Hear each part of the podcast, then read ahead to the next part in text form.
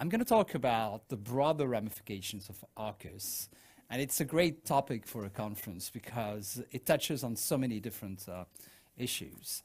So, as you know, on September 15, there was an earthquake in the Pacific, and its aftershocks are still reverberating around the world.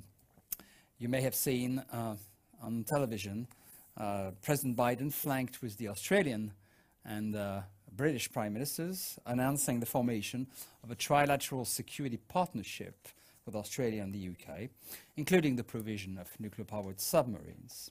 Simultaneously, France was informed that uh, Canberra would break a contract signed in 2016 for the provision of 12 diesel electric submarines. Now, this was a, I can tell you, this was a real, real shock in Paris. But Australia had strong arguments for this sudden change of heart. Canberra argued that three evolutions had taken place since we had signed the contract with them. China had changed, it had become more aggressive and had expanded its maritime presence in the region. Uh, the United States had changed. No previous US administration had been willing to export nuclear reactors technology to a non nuclear country. And finally, Australia itself had changed. Domestic opposition in principle to nuclear technology um, and to all things in nuclear, in particular in the Labour Party, had become less severe. So, the reaction in Paris? Well, we now know that strategic surprises can also come from the West. The shock to the French was so severe for four reasons. The first reason, because obviously it was the breach of a major contract, the contract of the century, as we used to call it. Uh, but it was not a contract only to the French industry, because it involved the Australian industry and the American industry. This is something which is not always well known, but the US industry was a big part of this endeavor, because Lockheed Martin was to be the uh, lead combat system integrator in the, in the program. Um, note also that whatever difficulties the program was running into, the contract was broken for convenience and not for fault. In other words, um, the uh, Australian government acknowledged that no fault had taken place in the execution of the contract. The second reason, and maybe the most important one, is that it was seen as a breach of trust among allies and friends. On the substance, I fail to see any equivalent or precedent. And regarding the method, no advance notice was given. Um, to put it into perspective, we started hearing the rumors in the afternoon, and the announcement took place during, uh, during the night. Uh, third, I would qualify this, and that's a personal assessment, as a breach of hopes.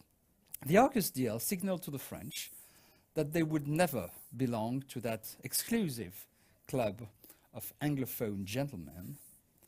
Well, gentlemen, because it's only uh, men in power in the three countries. But it sounds also like a British club, and that's exactly how I'd like to make it sound. This is embodied in the so called Five Eyes, the five countries, adding Canada and New Zealand, which have been sharing and cooperating on intelligence for decades now. So, this club, we now know for sure that we, we will never be part of that very exclusive Anglophone uh, old boys uh, club. And finally, it was a breach of strategy for us because uh, we've been very active in the Indo Pacific for several years now, but we had devised, built our strategy on two legs or two pillars. One was Indian, the other was Australian. If one leg falls, obviously, uh, the strategy has to be completely revamped. So I will start with the consequences for US European relations, because they are likely to be, and they have been, the most immediate. Um, caveat first, especially when one speaks in all rights for Norway. The French often seem to conflate Europe with the EU. Uh, at the risk of stating the obvious, uh, AUKUS uh, is a trans Pacific and transatlantic deal because of the involvement of um, the UK. But there are three dimensions I'd like to mention. The first is the American French ones. Uh, September 15 fueled a well-known French narrative according to which not only the United States has never been a fully trustworthy protector, not because of its nature, but because of its distance. But in addition to that, it has been moving away, according to this narrative, further, further uh, away from Europe and with increasing speed over the past 10 years. By supporting Paris only half-heartedly uh, in Libya and in the Sahel, by leaving the French hanging dry in August 2013, as we were both, Washington and Paris, about to punish Damascus for the use of chemical weapons against civilians, by exiting ex from Syria without consulting allies, by leaving Afghanistan without coordinating on the modalities with NATO allies. Then came September 15. Um, I hesitate in using the expression a day that will live in infamy because obviously this was not a military attack, but the, uh, it was kind of Pearl Harbor-like for us. It felt a little bit like that, without, obviously, without the deaths. But the sense of betrayal was at least akin to that which was felt by our American friends when we decided in early 2003 to actively oppose the Iraq, the, the Iraq war. However, there was a difference because when we act as a European power in the Indo-Pacific, we seek to act alongside the United States, not against the United States. We've joined the US Navy in patrolling the South China Sea.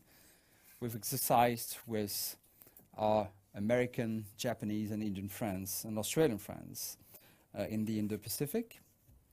We have sought to convince our European friends and allies to get interested in the region. But we, as French, we never sought to or could ever replace the United States as the ultimate guarantor of a country like Australia. This was never in the cards. So we thought we never acted as a competitor, as a strategic competitor to the United States in the Indo-Pacific.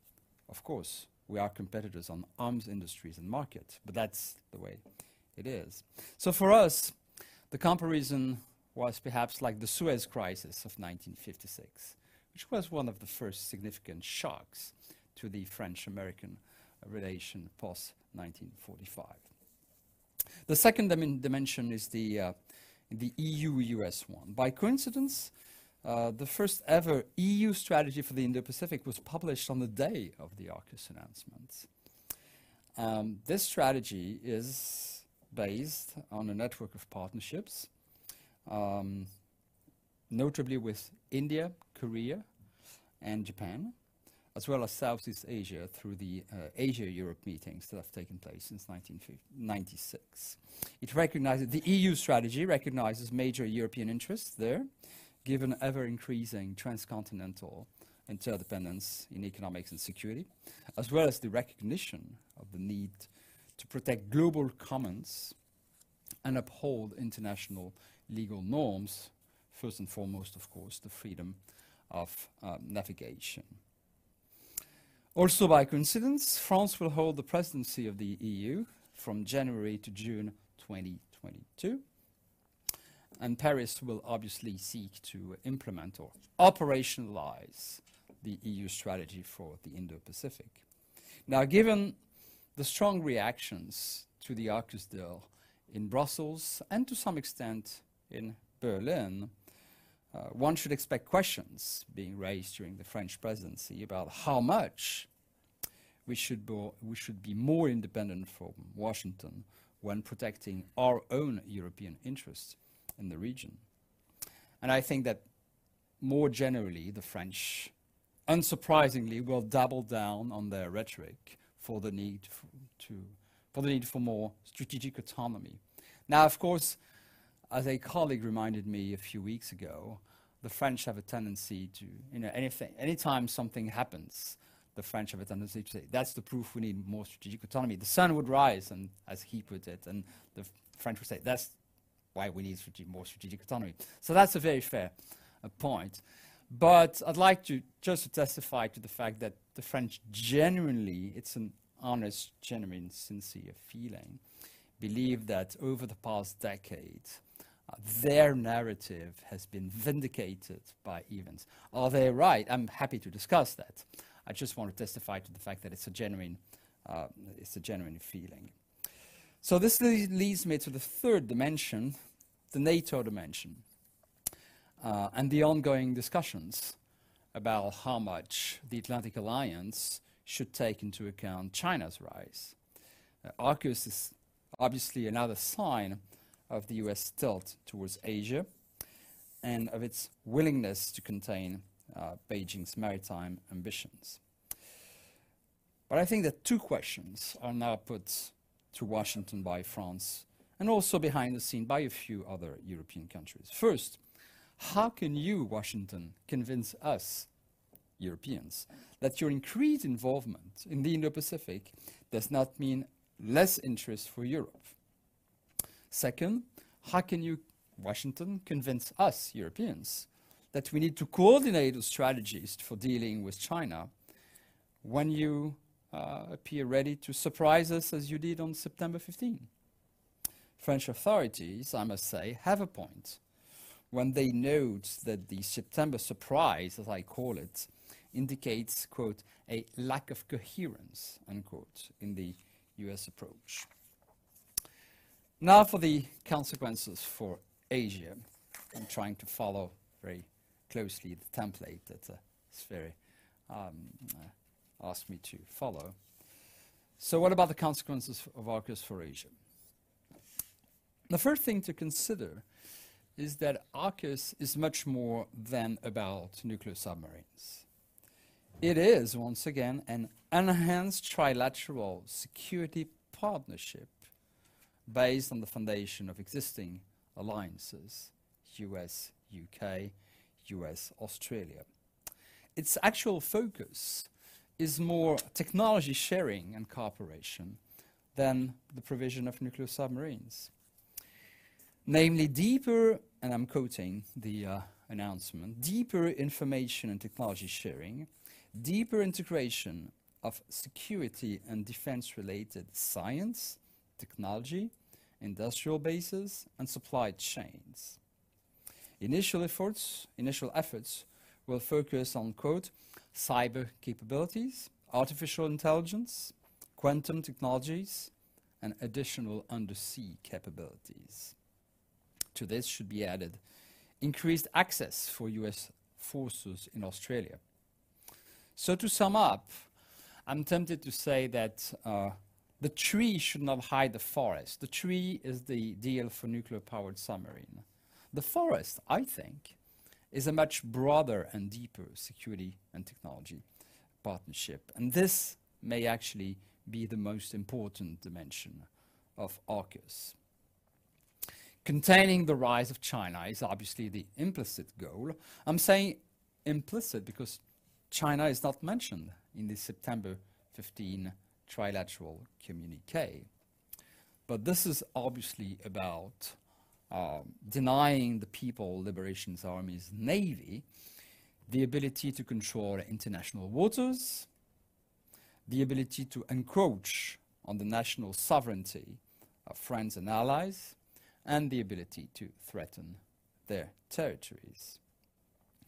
And for that, clearly, nuclear-powered submarines are an important asset. And submarines are proliferating throughout the world, in particular, but not only throughout the Indo-Pacific region. Nuclear-powered submarines provide sea control and sea denial abilities, intelligence collection abilities, and power projection ability, especially as they will be increasingly armed with long-range missiles to enhance their reach. China, according to some projections, should have no less than 76, 76 submarines by 2030. That's a total. That's not only uh, nuclear powered. Against 66 for the United States, including, among these 66, including, of course, those earmarked for other regions. Then again, the Indo-Pacific is a big place. It represents roughly half of the Earth's surface. One need to travel far and fast to control the region and stay on station for long periods to be an efficient maritime actor in the Indo-Pacific. And in this respect, nuclear-powered submarines are a real asset. They don't need to surface, and they can undertake longer patrols. One not so well reason, not so well known reason is that uh, in fact they have to be big. A nuclear reactor takes a lot of space. Be so because they have to be big, they can take, uh, they can carry more food, and food is actually one of the uh, key factors uh, for the duration of a patrol. Because guess what? People have to eat. Note, however, that the advantages of nuclear-powered submarines against modern diesel-electric submarines are actually reduced because modern diesel-electric submarines are almost completely silent when they run on batteries, whereas nuclear-powered uh, nuclear-powered submarines still need to be cooled.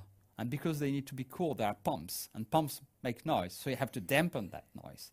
So the idea that nuclear-powered submarines are silent and diesel-electric submarines are noisy is, not, is no longer true. It's, it's a much more complex competition between the two. I would say that nuclear-powered and non-nuclear-powered submarines complement each other rather well. Now, not everyone in Asia is happy about AUKUS. Most uh, Southeast Asian uh, countries, with some exceptions, like Singapore and the Philippines, have raised concerns about the hardening of the US-China competition. Um, Malaysia and Indonesia in particular have been the most, the most vocal. And they fear, just like many of us in Europe do, they fear that we may be forced by the United States to choose sides in a US-China competition. They fear, in a sense, that we may go back to the uh, days of the George W. Bush administration, where, as the motto went, as some of you remember, it was, you are with us or against us. We're not there yet, obviously, and uh, Joe Biden is no George Bush, thank God. However, the concern that we collectively, the US friends and allies, including France, including Norway, may be increasingly um, be uh, asked by our Washington friends to choose side is, is a concern that I see uh, uh, increasingly um, in European uh, debates. Let me tackle now the consequences for non-proliferation, an issue that uh, Sverre and I have worked a lot over the years. Uh, so what are the consequences for the nuclear non-proliferation regime? As many of you know, US and British nuclear-powered submarines run on highly enriched uranium, which, as is well known, uh, is one of the materials that can be used to make atomic bombs. Now, their French counterparts or equivalent run on low enriched uranium, or have been running on LEU, low enriched uranium, since the 80s. Uh, the reason for using HEU, highly enriched uranium, is that it makes for lifetime cores. You don't need to replenish, to refuel the reactor. You can use the same reactor as a black box, so to say, during the entire service life of the submarine. LEU reactors, such as the French ones, or the Chinese one, uh, have to be refueled at least once, if not twice, during their lifetime, roughly once every 10 or 15 years. The US Navy and the US National Nuclear Security Administration claim that transitioning to LEU, transitioning to low enriched uranium, would be lengthy, would take about 15 years, would be extremely costly, and would also result in degraded performances. Proponents of the move, because there are many American analysts and officials who think that it would be a good thing for the US to move to LEU, They note that the United States will soon need to resume HEU production for the first time since 1992, which would not be a good sign for non-proliferation and disarmament. And they also claim that new generation LEU reactors could actually have lifetime cores.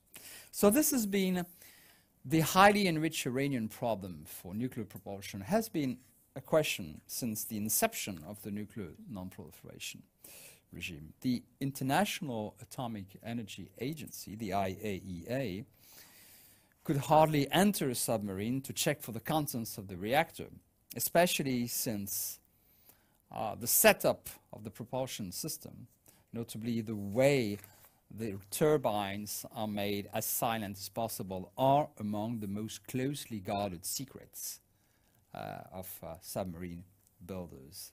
Just to give you an example, uh, the French and the Americans do not allow each other to get into the rear part of the submarine. We visit each other's submarines, of course, but uh, as far as I know, we don't allow our American friends to get into the rear part of the submarine, and they don't allow us to get into the rear part of the submarine. It's like the holy of holies, so to say. So as a result, there has been, uh, for a long time, a loophole, as they call it, in the safeguards regime. A, non, uh, a nuclear non-proliferation treaty signatory, a non-nuclear NPT signatory, is allowed to, I mean, nuclear or non-nuclear, sorry. Uh, an NPT signatory is allowed to withdraw HEU from its stocks for use in naval propulsion. IAEA Director Rafael Grossi stated on September 29th that, quote, we with Australia, with the United States and the United Kingdom, have to enter into a very complex technical negotiation to see to it that as a result of this, this being AUKUS, there is no weakening of the nuclear non-proliferation regime. So a concern being raised already by uh, Rafael Grossi. Because the promised nuclear submarine deal is a first. So far, no nuclear, no non-nuclear armed country has ever possessed a nuclear-powered submarine. Although Brazil uh, plans to commission one around 2030. Brazil, a non-nuclear country, is actually building nuclear-powered submarine. It's, they're not operational yet, but the first one should be operational around um, 2030. Uh, which means, by the way, that uh, it will be the first, because Australia will, will not have nuclear-powered submarines by 2030, that's for sure. Uh, in fact, I think Australia traded uh, sovereignty for capability but I'll, as I will say in a few minutes, I'm not, I'm not sure it will have either. Um, most importantly, and this is where the taboo has been broken, so to say, uh, no nuclear power has ever transferred nuclear propulsion technology to a non-nuclear power, especially one like Australia, which has no nuclear civilian nuclear program. So in fact, I mean, if you look at this from a theoretical standpoint, there are four possible nuclear ex uh, exports paths for nuclear propulsion by a nuclear weapon state. The first is to another nuclear weapon state, that is like the United States to the United Kingdom. The second path is from a nuclear weapon state to a de facto nuclear weapon state, such as India. This is what happens when Russia leased uh, a nuclear submarine to uh, a nuclear proper powered submarine to, uh, to India. The third possible path is from a nuclear weapon state to a non-nuclear weapon state with a civilian nuclear industry. Say, for instance, Japan. Okay, if the US uh, sold, or another country sold nuclear uh, propulsion to, uh, to Japan. I mean, Japan would have the ability to refuel it itself. And the fourth possible path, the least probable of all, is from a nuclear weapon state to a non-nuclear weapon state without a civilian nuclear industry, such as Australia. Now, Australia does not have one, does not plan to have one. So here's my contention. Um, despite the fact that HEU, highly enriched uranium, can be used to make nuclear bombs, uh, it actually makes more sense to provide HEU fuel reactors to Australia than to sell them LEU fuel reactors. It's quite a paradoxical. What I'm saying here is that in some respect, I think the US choice and the US transfer to Australia, if and when it happens, may be more less sorry, maybe less a problem for the nuclear non-proliferation regime because an HEU reactor has a lifetime core. So it can be a black box, which is never open by the country which actually uh, operates the nuclear submarines. In other words, Australia will not need to have a major political debate on whether or not it should have a civilian nuclear program with military usage to fuel its reactors and be sovereign on this question. And in fact, let me be a bit provocative about that question of uh, repercussions on the nuclear non-proliferation regime. If you assume that AUKUS, a deal such as AUKUS, is also a reassurance deal, uh, if it bolsters the relationship between Australia and the United States, well, if a country feels safer overall, then the risks that it would ask itself, do I need nuclear weapons for my own protection? That risk is lessened.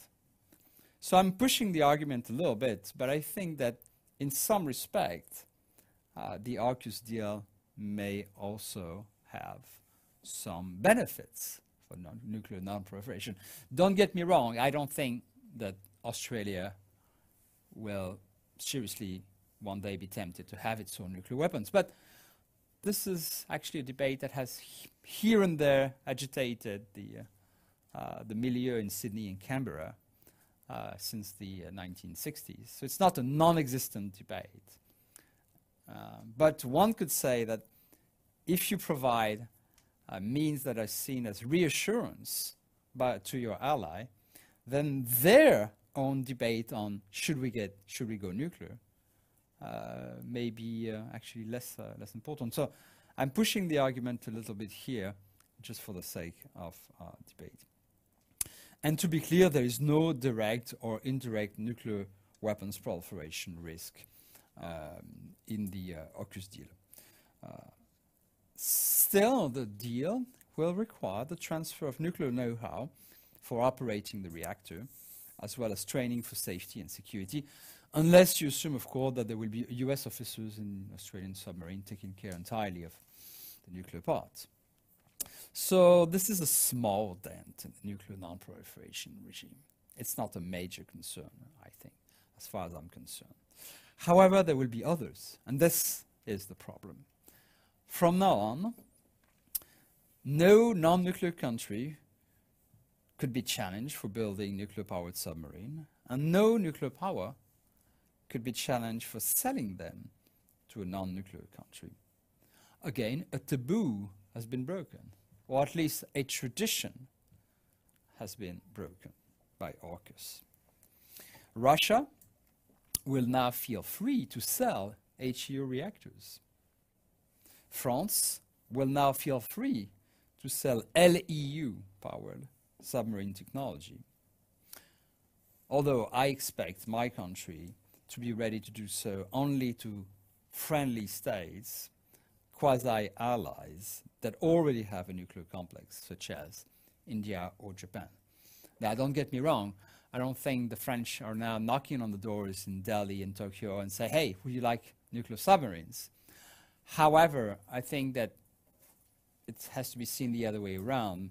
If a country like India, Japan, South Korea, others, were to ask the French, is it conceivable that uh, if we uh, open a tender, you would bid with nuclear-powered um, submarines? The French will say yes, because it's no longer a taboo. Our American friends have broken the taboo.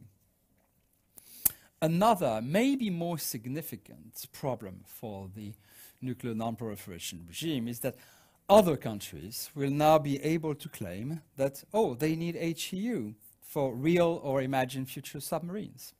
Uh, this is something that those who have followed the Iranian nuclear question for some time have seen coming. Uh, and actually, the day of the AUKUS uh, submarine uh, announcement, I I, I was probably the, not the only one, but I, immediately said publicly, well, you know, in a few days we'll see Iran say we need HEU for our future submarines. And bingo, that's exactly what happened. That's exactly what happened. That was, uh, I'm not uh, saying that, uh, that I have some uh, uh, particular um, um, witchcraft in terms of guessing the Iranian intention. If it was just so obvious, they would. So to be sure, this is not about bolstering the Iranian nuclear program per se. I mean, the fact the AUKUS announcement does not make it more likely that Iran will or will not build nuclear weapons. However, it's important for the narrative. Iran is trying to win the global narrative about the legitimacy of its nuclear program not the narrative with the countries it's negotiating with, Russia, the United States, uh, China, and the uh, EU3, but the global narrative about a country which uh, wants to stand up to the West. And by saying, oh, we can do, we should do highly enriched uranium for propulsion too, we, the AUKUS announcement, in a sense, helped them bolster this, um, this narrative. So what now? Let me conclude with um, consequences for Australia and a, a few words about France. So I would submit that it's far from certain that Australia will end up having US or UK designed nuclear powered submarine. As I said, I think Canberra decided to trade sovereignty for capability. A sovereign capability, that's, uh, that's what we were helping them design, they decided to have a better capability but a less sovereign one. And we in France thought that Australia wanted to be more France-like. It turned out that they wanted to be more British-like. However, the AUKUS deal also means that will, they will have to wait for another decade, um, another decade in addition. I mean, uh, the French-Australian submarines were supposed to uh, uh, be completed. The first was to be completed in the, uh, in the uh, end of the 2020s. Now, there is no way the Australians can get a nuclear-powered submarine before the end of the 2030s. So they're losing another decade to get the first of their at least eight modern nuclear-powered submarine. It's not yet certain that they will be built in Australia. Even less so, there will be service there. Uh, you don't service a nuclear reactor ashore at pierside uh, easily. Uh, there are constraints of safety, security, there are legal responsibility constraints. So some say now that maybe there will be service in Guam, which is US territory. And in fact, one wonders, will they have them at all? The deal will have to go through significant political obstacles in Washington. US legislation, Congress legislation, will have to be modified. Perhaps also in Canberra, elections are scheduled to take place uh, in Australia in the spring. Uh, while the potential cost of US submarines, which are approximately three times more expensive uh, per unit than the French and the French ones, will also be discussed. And Australia will have to make a major recruitment effort for, for nuclear trained officers and technicians, failing what, of course, once again, all that can make the choice to have British or American officers on board their own submarines. Again, trading sovereignty for capability. A lease of submarines could also be an option, but I'm not sure that the United States or the United Kingdom have enough submarines uh, for, for a lease. I mean, you don't build submarines like sausages. So perhaps in the end, AUKUS will end up translating into just an increased US and UK submarines in presence in the region. Who knows? We will know at the end of the 18 months period, the study period, uh, which started in, uh, in September. Uh, some of my American colleagues, such as uh, George Perkovich, whom you may know, who's both a leading expert on uh, Asia and also a leading expert on nuclear issues, suggests, in fact, that expectations about uh, the nuclear submarine deal should not be exaggerated. So he agrees with me in a sense. He compares it with the US-India deal, which was announced with great fanfare in, 20, uh, in 2005. Now, 16 years later, not a single US nuclear reactor has been built in India. A few words to conclude on uh, what's next for France.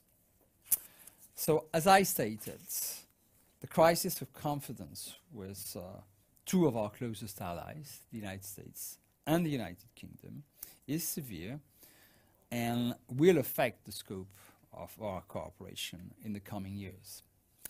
Now, there was a massive effort by the United States last week to uh, try to uh, um, reboot our cooperation. There was Tony Blinken was there, and uh, and Jake Sullivan was there too. And uh, I actually participated in a meeting with uh, Jake Sullivan uh, with other think tankers. We had a 90 minutes real discussion.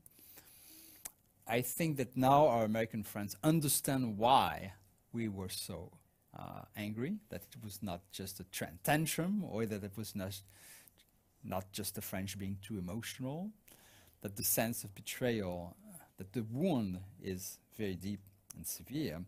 But we are not yet at the point where we can resume uh, normal cooperation, and uh, we actually uh, need our American friends to give us more than declarations of love. Now we need proofs of love. Uh, declarations are good, uh, words are good, deeds are better. So it's not as simply as a shopping list. That, well, there is a shopping list, which I'm not supposed to know that I won't talk about it.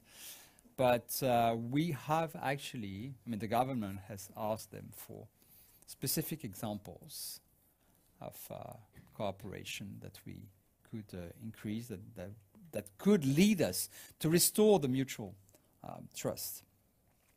Um, so, uh, five points for trying, but we're not there yet.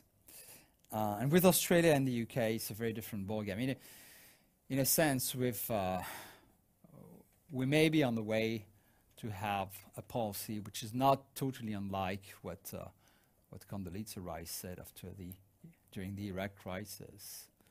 Uh, you know, punish the French, uh, forgive the Germans. So we are, we may be on the way to forgive the Americans. Uh, we are punishing the Brits, and we are ignoring Australia. Uh, I'm not the first one to say it. Others have said it, but it did come naturally, though. Uh, I think the, as much as I'm fond of Australia and French-Australian cooperation, I actually played a very small role uh, 10 years ago in the, um, the uh, rejuvenation of the French-Australian strategic partnership. Aside from the nuclear submarine deal, I mean, I was never part of that, it's not my job. But Australia is our neighbor. It's our neighbor in the Pacific. Um, so it's an important neighbor. Uh, we need them, they need us. Uh, so something will have to be reconstructed at some point, but we're not there yet. It, uh, it, it, will take time. The UK is the, is the most important problem because the relationship with London is very bad at present due to the implementation of, uh, well, post-Brexit, the modalities of EU-UK relations post-Brexit, due to also a number of issues such as cross-channel migration, and due to the very bad personal relationship would exist between the British, current British Prime Minister and the French President. But we're not going to freeze our cooperation. We need each other.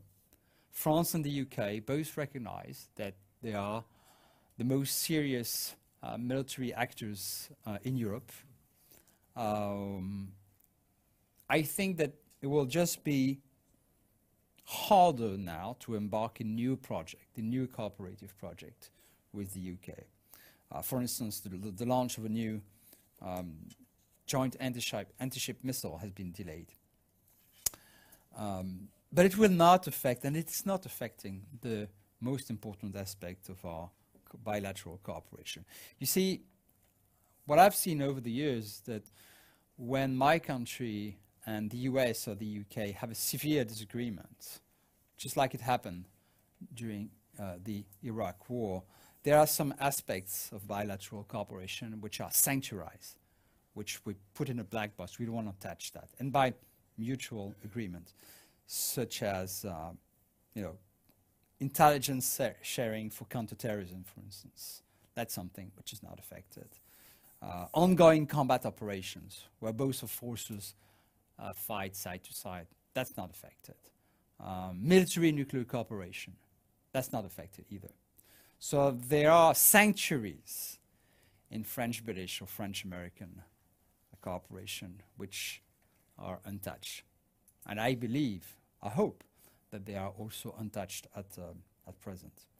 So the French welcome the reaffirmation by President Biden that European defense is not a threat to NATO, as stated in the joint Biden-Macron uh, communique of September 22nd. 20, the United States, quote, recognizes the importance of a stronger and more capable European defense that contributes positively to transatlantic and global security and is complementary to NATO.